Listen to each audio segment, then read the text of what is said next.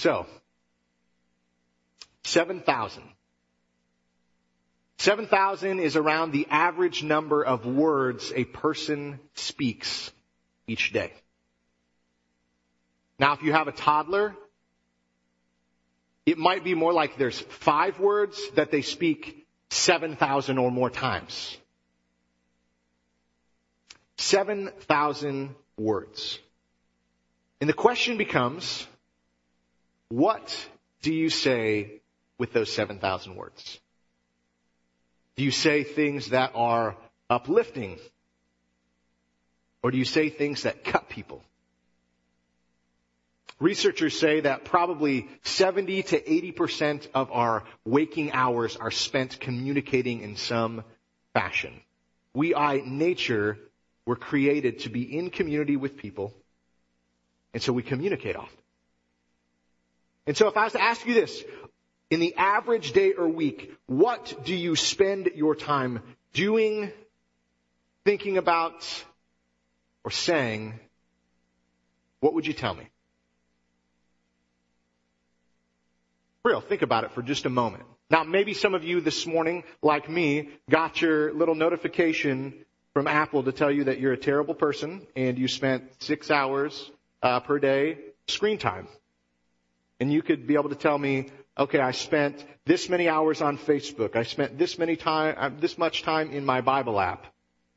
but this long on the phone. If you were to do an audit over the last week of the things that you said, the activities you engaged in, the things that you searched, posted, what would that tell people about your life? We're in this series called Your Future Self Will Thank You. And we've been looking at this idea of how habits, holiness, and the Holy Spirit can transform our lives. And we've been trying to explore how can we become not better versions of ourselves, but how can we become people who look, act more like Jesus?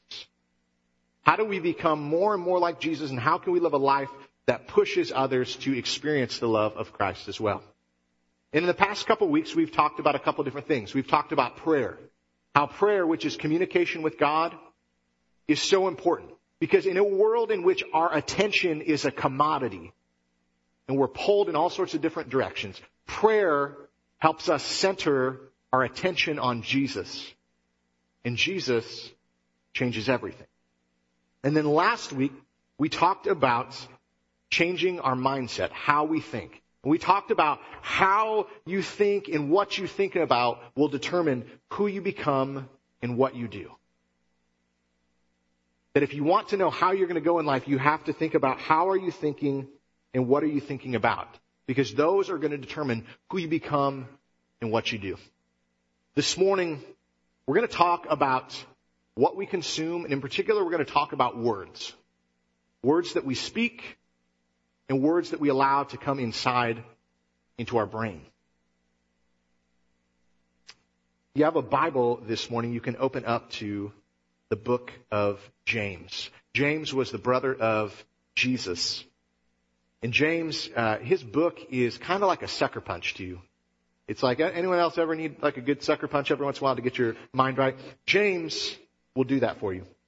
And in James chapter 3, James puts the idea of communication and in particular how we talk in really great language, I think. He says this. He's talking about uh, the tongue. He's talking about how we speak. He says, when we put bits into the mouth of horses to make them obey us, we can turn the whole animal or take a ship as example. Though they are so large and are driven by strong winds, they're steered by a very small rudder wherever the pilot wants to go.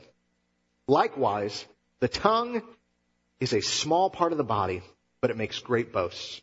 Consider what a great forest is set on fire by a small spark, uh, by a small spark. The tongue is also a fire. It's true It takes one comment that we wish we could get back. Have you ever noticed that there are three people in this world who will always be honest with you? Kids. Anyone ever had a kid tell them what they really thought? It's awful usually. Every once in a while they're great and they pick you up, but more often than not, it's, why do you look so bad? Daddy, why do you smell? Kids have this beautiful lack of filter. Secondly, intoxicated people. Anyone ever gotten a call in the middle of the night? When I was uh, in school, I was uh, one of the few sort of people in my graduating class who uh, people kind of knew I was a follower of Jesus. They knew I was going to school for ministry, and so I feel like that was their way of saying, "All right, when I have kind of had a crazy night and I'm feeling like my guard's down, I will call Aaron to have a little bit of a counseling session."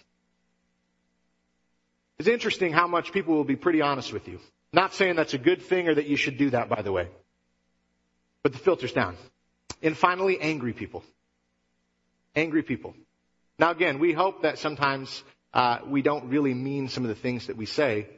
But if we're really honest, sometimes there are things that we don't want to say to someone that come out when we're angry. We have resentment that we never really want to talk about in a healthy way.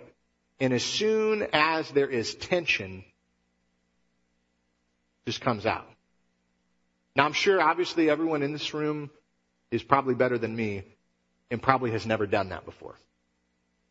But there's that tension maybe in your marriage where you don't want to rock the boat and say it, but as soon as the fight begins to be on, the gloves are off. Let me tell you how I really feel.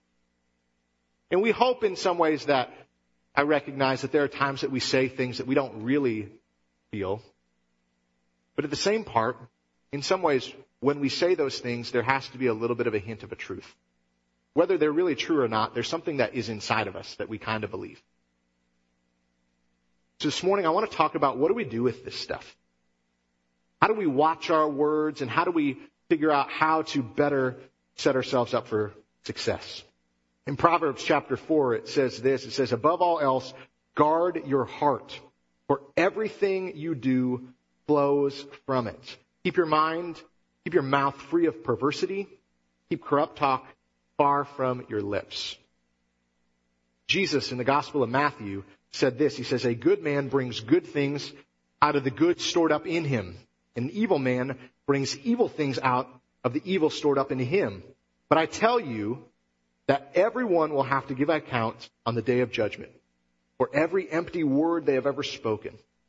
For by your words you will be acquitted, and by your words you will be condemned. Our words matter. Our words, in a lot of ways, are a window into our heart. We recognize as followers of Jesus that we, let's just be real, we're messed up. We've all sinned and fallen short of the glory of God. In this side of heaven, we got junk inside of us.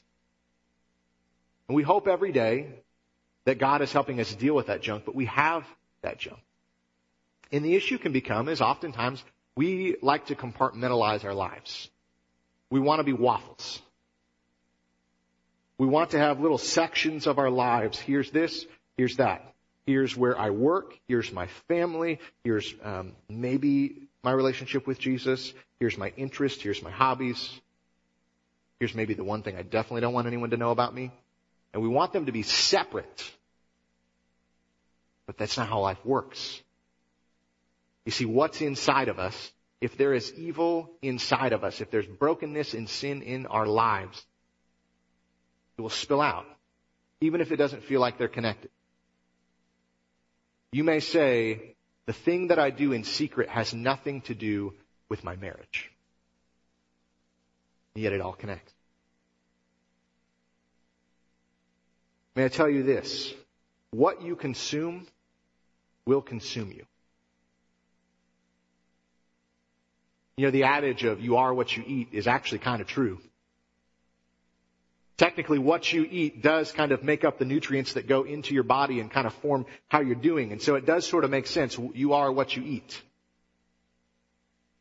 But what you consume will consume you. So what do you spend your time on? What does consume your life? I asked before, if you were to kind of do an audit, what, what, what, what do you spend your time watching, reading?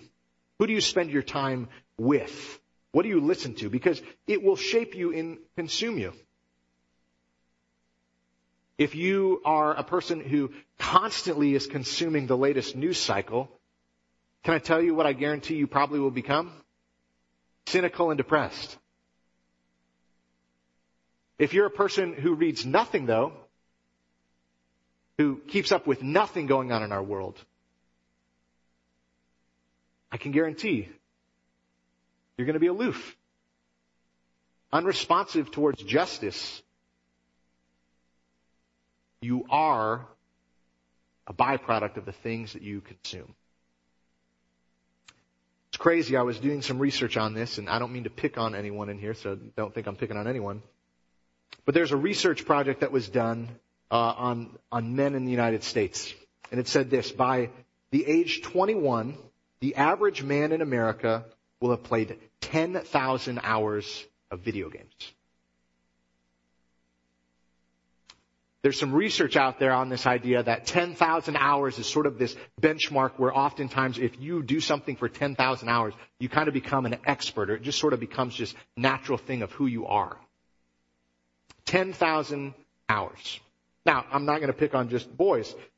Can you guess how much the average American spends on social media per year? That number, again, this is average, 705 hours, which roughly estimates to about two hours per day. Now again, that's on the average. There's the, that's people who also don't do it at all and people who are constantly on it. What about the number of hours people watch TV? 2,737 hours, estimating to over six hours per day. Now, there's more research out there, so I don't want to just pick on boys, and I know girls play video games too. But it got me thinking, what do we do with our lives? You know, Jesus said, again, someday we're going to have to give an account for the words we said and the things that we did. And if we were to just sort of do an account of what we're doing with our lives today, what is consuming us? What would it be? I think far too many people who grow up in the church, who know Jesus, we we get really focused on this idea of not doing bad things. Okay? So we're very much in the mindset of like, okay, not gonna murder anyone. Check. Um, not gonna commit adultery. Check. Got it. Um, I'll go to church. Okay, we're good. And we, we kind of do these base layer things. And yet, honestly, I wonder if at the end of time, if God is going to be more saddened and brokenhearted, not by the bad things that we did, but the good or neutral things that we allowed to consume our lives, that kept us from doing the good that God wanted us to do. And more importantly, that kept us from truly just connecting with Him. Now again, this isn't me saying video games or TV or social media are bad in themselves or that they're wrong. But the question becomes, are we allowing some of those things to dictate our lives? If you were to do the screen time little inventory, how does your amount of screen time match up with your time of, of prayer or serving? Uh, I'll just be honest, mine is off the charts overwhelmingly on the screen time and not just work. Most of us would say, but Aaron, I don't have enough time. Isn't it crazy how people say that? But then when you start to realize these statistics of how much time we spend watching TV or playing video games or doing things like that, no, no, no, we don't want to make enough time. For most of us, one of our issues is just this. We prioritize our life really poorly. I know I do. In the Gospel of Luke chapter 6, Jesus just said this. He said, No good tree bears bad fruits, nor does a bad tree bear good fruits. Each tree is recognized by its own fruit. People don't pick fig trees from thorn bushes or grapes from briars. A good man brings good things out of the good stored up in his heart. And an evil man brings evil things out of the evil things stored up in his heart. For the mouth speaks what the heart is full of. What does your heart speak? If I was to ask your loved ones, if we were to look at your phone, your search engine on your computer or tablet, what does your heart speak? Does it speak life, death, or is it just sort of neutral? You see, I believe that who you follow will kind of determine who you're going to become. Researchers say that typically the five people you spend the most time with will shape and influence your life the most. Who's influencing your life right now? One of those questions, whenever I hear that, is always, if I was trying to be really honest with myself, would Jesus make the top five there? Am I spending enough time with Jesus? Am I consistently seeking Him enough to really authentically say He's one of my top five? You see, our, our lives primarily is the result of the choices that we make. Now, there's obviously, there's circumstances that we can't affect. Some of our medical stuff, we can't affect that. Our family of origin, you don't get to choose the family you grow up in. But there are so many choices along the way that we have the opportunity to make. For many of us, myself very much included, the question becomes when do we begin to take responsibility for our lives? To not make excuses, but to really just start engaging the life that God has called us. Because typically, if we do the audit of our lives, we recognize that we're probably wasting a lot of time. And it's not really making us feel full or alive. Typically, if anything, do you know what I realize, what I've realized in my own life that it does? It's distracting me. It's distracting me from pain that I don't want to deal with in my life. It's distracting me from doing the good that God has called me to that I'm afraid to do. And it's just keeping me from just allowing God to sit with me. Because you know what I'm kind of most afraid about? I'm most afraid if I sit long enough with God, is He going to find the junk in my life that I think I can hide from Him, which I can't? And will He be disappointed? Here's the good news, if maybe you're asking the same question. God loves you right where you are. He knows the things that you struggle with. But He also loves you far too much to leave you exactly where you are. That He desires for transformation to happen for you because He wants to see you experience new life and He wants you to experience good fruit. He wants what is stored up inside of you to come out and for it to be good fruit. In the Gospel of Luke, Jesus said this in chapter 8. He says, No one lights a lamp and hides it in a clay jar or puts it under a bed. Instead, they put it on a stand so that those who come in can see the light. For there is nothing hidden that will not be disclosed, and nothing concealed that will not be known or brought out in the open. Therefore, carefully, consider carefully how you listen. Whoever has been given more or whoever has will be given more. Whoever does not have, even though they think they do, will have it taken away from them. What does that mean? It means this. Our life is fully connected. And though we think we can do things in secret, though we think that there are aspects of our lives that don't really matter, that aren't connected to those things, quit playing with yourself. Quit pretending that if you are dealing with lust, that it doesn't translate into your marriage. Quit thinking that if you have a shopping issue, that it doesn't play into the marriage that you have. Quit thinking that uh, the people that you surround yourself with don't affect who you are and what you're becoming. Quit thinking that doing certain things in, in, in disciplining or uh, helping uh, give guidelines to your children are going to send them far away from you. Take control. We, we have to begin to recognize the fact that, that anything that we do, both actively or passively, it's not hidden forever. It someday will come out. Now, it may not come out in a public fashion for everyone to see, but the God of all the universe knows. He knows. Now, the really great news is just this this is the beauty of grace. That when we seek out God and we seek forgiveness, He wipes it clean. There's no longer this list of the things that we did. But here's what I worry about for some people. Because I know I've done this in my life. There are sins that I'm willing to confess to God for Him to forgive me. But there's some stuff still, at least in my past, that I was too prideful to ask for forgiveness. My hope is that I could bury it.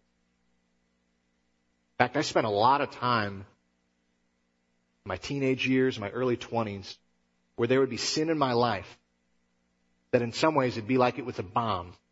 And my whole thought was, all right, here's what I'll do. I'll bury the bomb, put it here, because honestly, if people knew I had a bomb in my life, they'd think about me differently. But can you imagine what happened? The bomb would still explode. The sin would still come back.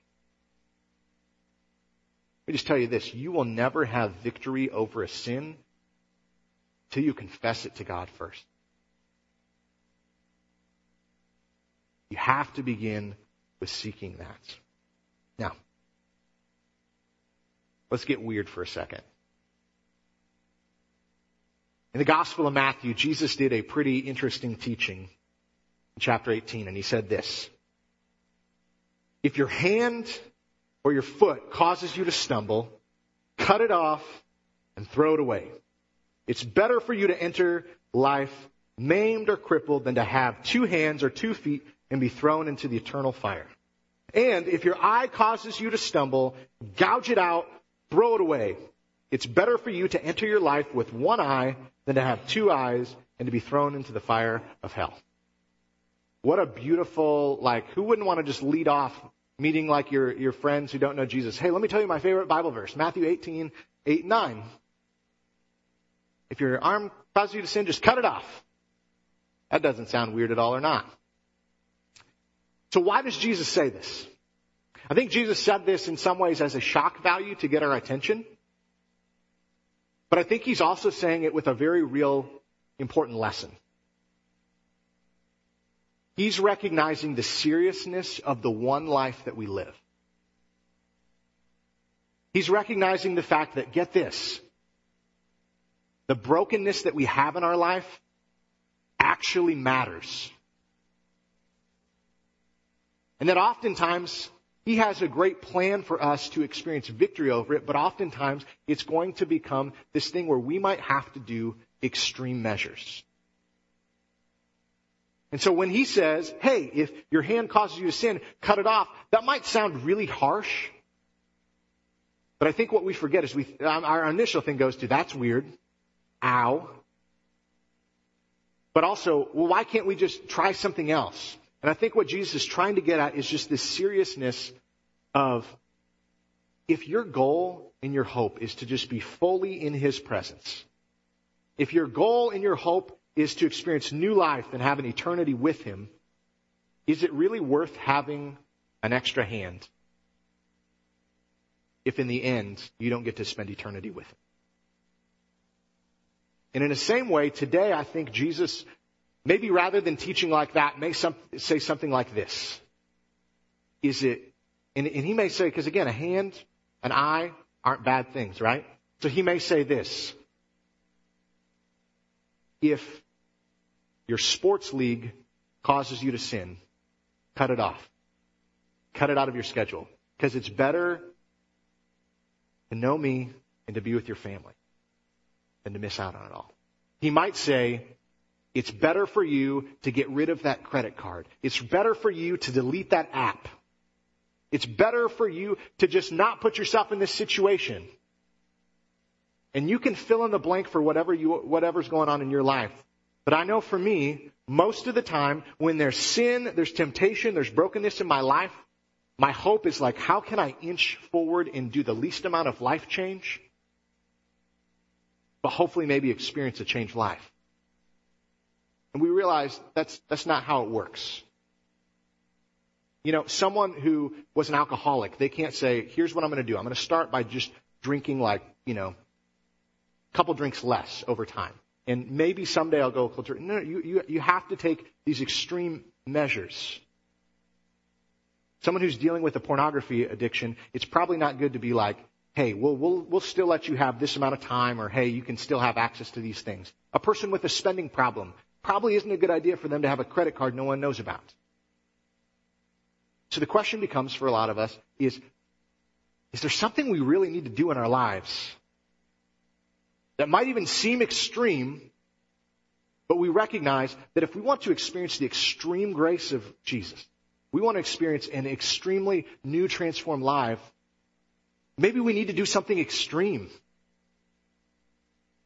That if we keep on doing the same thing, it's going to keep producing the same result. It's sort of like a football team. If they run the same play over and over and over, guess what?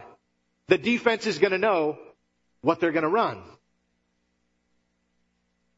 Pick a new play if you want a different result. Let me wrap this up. Part of the tagline of the series is, is about holiness. And you know, holiness is this idea about being set apart, not perfect.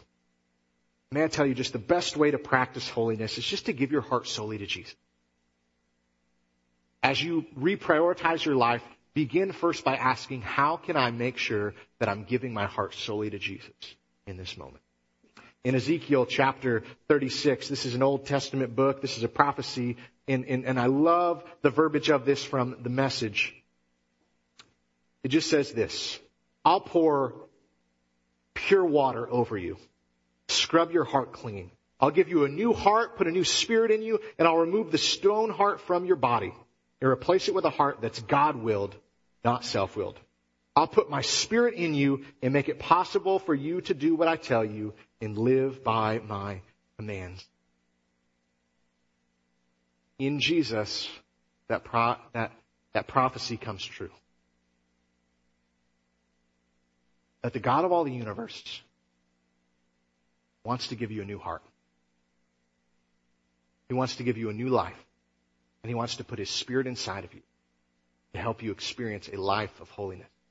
Not of perfection, not of control, but a life that frees you from the bondage and the sin and the prison that your sin and your off kiltered priorities are currently putting you in. Because when our priorities are off, when we're distant from God, at least in my own life, that's when I feel depressed. It's when I feel anxious, when I feel extra worried. It's because my identity is no longer in my identity in Christ. My identity becomes in just myself. And that's a bad place. Friends, think of Jesus, speak of Jesus, and speak to Jesus. I want you to stand as we're going to sing one last song. And I want to challenge you with one thing. In, inside your journal, if you haven't got a journal already, make sure you uh, get one. These are awesome. Uh, but, but in this week, one of the things that they're going to ask you to think about doing is to pick a word for the year. This is a practice that some people uh, do. I've done myself. I'm still trying to figure out what my word is for this year. But it's you pick one word, and rather than picking a bunch of resolutions, you pick a word to think about, dwell about, and ask God to come through on in, in different years, I've had the word abide, I've had the word uh, no, I've had the word rest. Whatever it may be, think about what that is and allow that to help just permeate your mind to just think on the goodness of God. In Psalm 19, it just says this May the words of my mouth and the meditation of my heart be pleasing to you, O Lord, my rock and my redeemer. Would you guys pray with me? God, I thank you again for just who you are. And I thank you for, God, the fact that our sin does not define us. That God, our successes don't define us, but God, your grace defines us. God, I pray for some of us that maybe this morning we had to receive some harsh truth. Come face to face with how we're living our lives. God, I pray that we don't have to bring shame or guilt into that. But God, that we do have conviction that leads to heart and life change. God, would we know that you are with us, that you're for us, and God, you want to give us a new heart. So God, give us wisdom, give us accountability to make the changes in our lives that we need to do so we can live in the freedom and the grace and the hope of your son Jesus. It's in his name I pray.